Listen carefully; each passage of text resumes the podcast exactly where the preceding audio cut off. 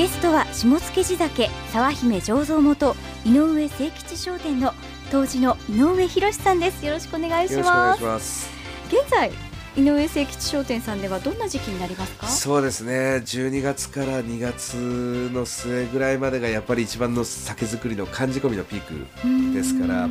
えー、特に大吟醸またあの国際的なコンテストにも出す大吟醸を今ちょうど発行させる途中ですね。はいやもう日本酒ファンとしては皆さんウキウキしてますよね。もうウキウキしてください。あの一生懸命頑張りますんでね。そうもうみんながウキウキしてくれるから僕らは頑張れますから本当に。こう入り口入ったところにも新酒ができたことを知らせる 酒林杉山ですね。杉山の酒林、はい、はい、ありましたね。新酒ができたっていう、まあ、シンボルなんで新酒ができるとあれを緑のものに交換して、ええ、だんだん茶色く枯れていくとね、はい、あの熟成したっていう目安なんですけどなんかジンクスがあると聞いたんですけど、まあ、ジンクスというかあの杉っていうのがね、ええ、にあの日本酒にとって非常にあの馴染みの深い、まあ、お酒の樽なんかも杉製のものがあったりだとか、はい、いろんなのがあったりはするんですけど、えまああの杉玉はねやっぱり届いた時に綺麗な丸だったりする今年いい酒できるんじゃないかなとも思ったりもするし、はい、毎年新しいのができるとちょっとほっとする部分もあるし逆にこれからまたスタートだなって思う部分もあるし。あの先ほど蔵の中を見学させていただいたんですけれども、はい、やっぱりもうそれだけものすごく工程があるんだなというふうに感じまそうですね。工程はやっぱりすごいいっぱいあるんですけど、はい、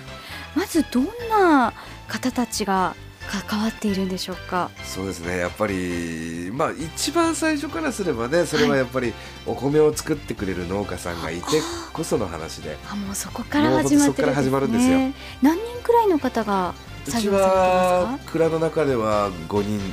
で5人、うん、酒造りやってますけど、はい、まああのーサポータークラビトさんみたいなね。あの日曜日になると来てくれるファンの方なんかもいてくれたりとか、えーうん、その方たちは地元の方地元の方ですね。あのうちは基本的にあの見学の方とか、はい、一緒に酒作ってみたいっていう方結構ウェルカムでやってるんですよ。えー。なんか僕が目指しているものの一つに、はい、日本一敷居の低い蔵になろうっていうのが正直ありましてですね、えー、ぜひ一緒に酒造りやりたいという方は言っていただければただその代わり、はい、お客さんでもガチでやろうとは言ってますよね。ガチ。ガチで、はい、お客様扱いはしないけど、はい、そういうのもう一緒に作るんだったら一緒に喜び感じようで一緒に作ったものがいい評価を受けたり、はい、その人にとって最高に楽しい酒になったら思い出の酒ですよね。やっぱりこう何か自分が関わって作ったお酒だったら飲んだ時も全然違うでしょうしね。なってくれたらいいなと思いますし。はあそうなんですね。で実際にはどのような手順でそうですね。まずは最初にお米を磨くっていう精米という形だとか、はい、あのお米を洗って、はい、水を吸わせるふかす、えー、そういうことから麹作りに。その後普通に酒母を作ってもろみが発酵して、はい、精米から出来上がるまではやっぱり3か月近くかかりますよね。あのお酒にジャズを聴かせるっていう、はいはいはい、そんなお話も聞いたんですけれども、はい、大吟醸を作る時ジャズ聴かせてますよ。えそれはどうしてですか？そうですね。酵母ってある一定の波長というか振動を与えると活性化するっていうなんかそういうちょっと試験報告が実はありまして、はい、昔酒屋の仕込み歌とかってありましたでしょ、はい、あれと同じように、まあ、あの音楽をかけとくっていうのもありなんじゃないっていう流れが結構全国的なムーブメントとしてあって、えー、ただみんななぜかねやたらクラシックを聴かせるっていう人が非常に多いんですよね。例えば？ベートーベンじゃなくてバッハじゃなくて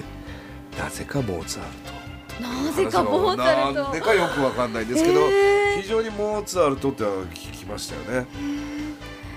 でもあえてジャズですか？やっぱり僕らね、はい、あのそれこそせっかくお酒の原料は地元のものしか使わないんで、はい、胸張って栃木のものだって言えるように栃木県産の、はい、まあ、宇都宮はジャズの街ですからね、えー、はい、僕らのプライドがそうさせますよね。ジャズを宇都宮のジャズというと？そうですね。やっぱりあの渡辺貞夫さんの鍋貞さんの CD をいつもかけてますね。えー、最近近女性の間で人気といえば塩麹とかありますよね、ね、はい。塩麹とかねカスとかね、酒かすとか。なんかいろいろ問い合わせいただきますよね、えー、実際本当に麹とかって調味料としても美味しいんですかね？そうですね。元からあのうちのまあ他界した祖母ばあちゃんですけどね、えー、あの正月鮭をね麹の甘酒に作る鮭って甘じょっぱくて本当美味しくて、えー、もう僕らの正月お正月ってなんかいつもそれ食べてた思いがあって。もうあれちっちゃい頃に戻れるならあれが食べたいってずっと本当に麹とかい。ろいろ発酵食品、はい、春日とかを使うと本当にいろいろ食卓がねそのもの自体がきらびやかに光るものじゃないですけど、すっごくいい脇役というか、はい、背中を支えてくれるものになるんですよね。なんか万能の調味料なんて言われてますもんね。そうですね。万能調味料っていうのもあるし酒粕なんかは今ちょっとお菓子とかに使ったりとかもしてもらってますよ。えー、あそうなんですね。あの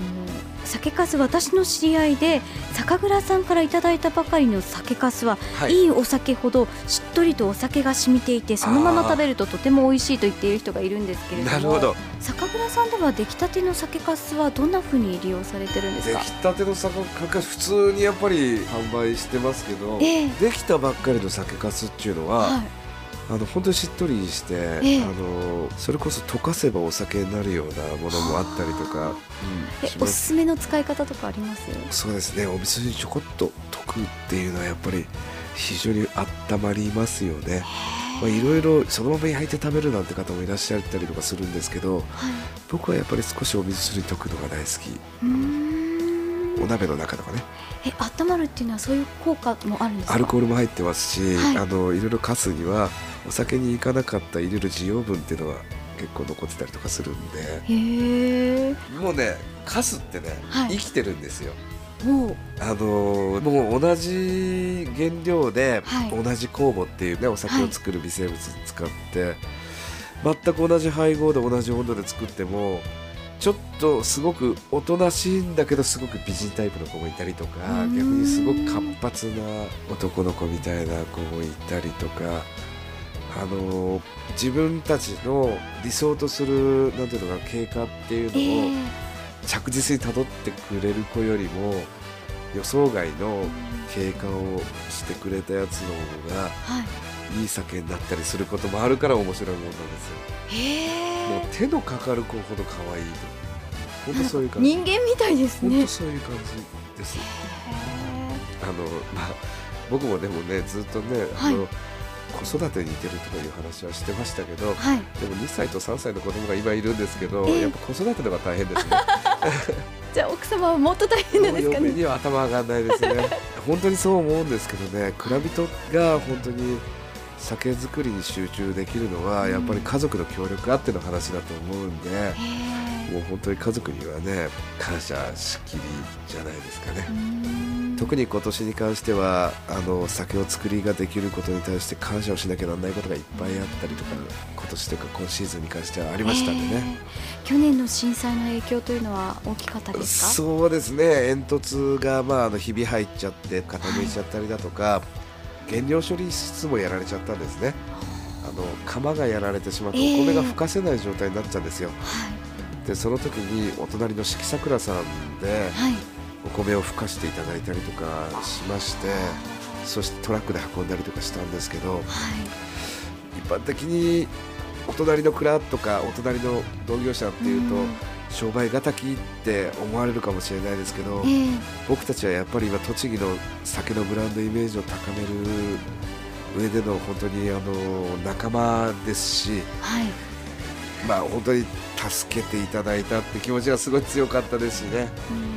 本当にやっぱり同業者というか仲間のありがたさっていうのを蔵の壁の中でも外でも感じたんですよね。そういったことがあっての今年のお酒の出来上がりはいかがですか？なかなかいいと思いますよ。もう本当にあの今年のお米はですね溶けもよく、えー、味わいもしっかり乗って、はい、沢姫の場合は味わいの乗ったものでも淡麗なものでも後味の軽さっていうのを大切にしてるんですけど、えー、思い通りのものがまあ結構できてますし、はい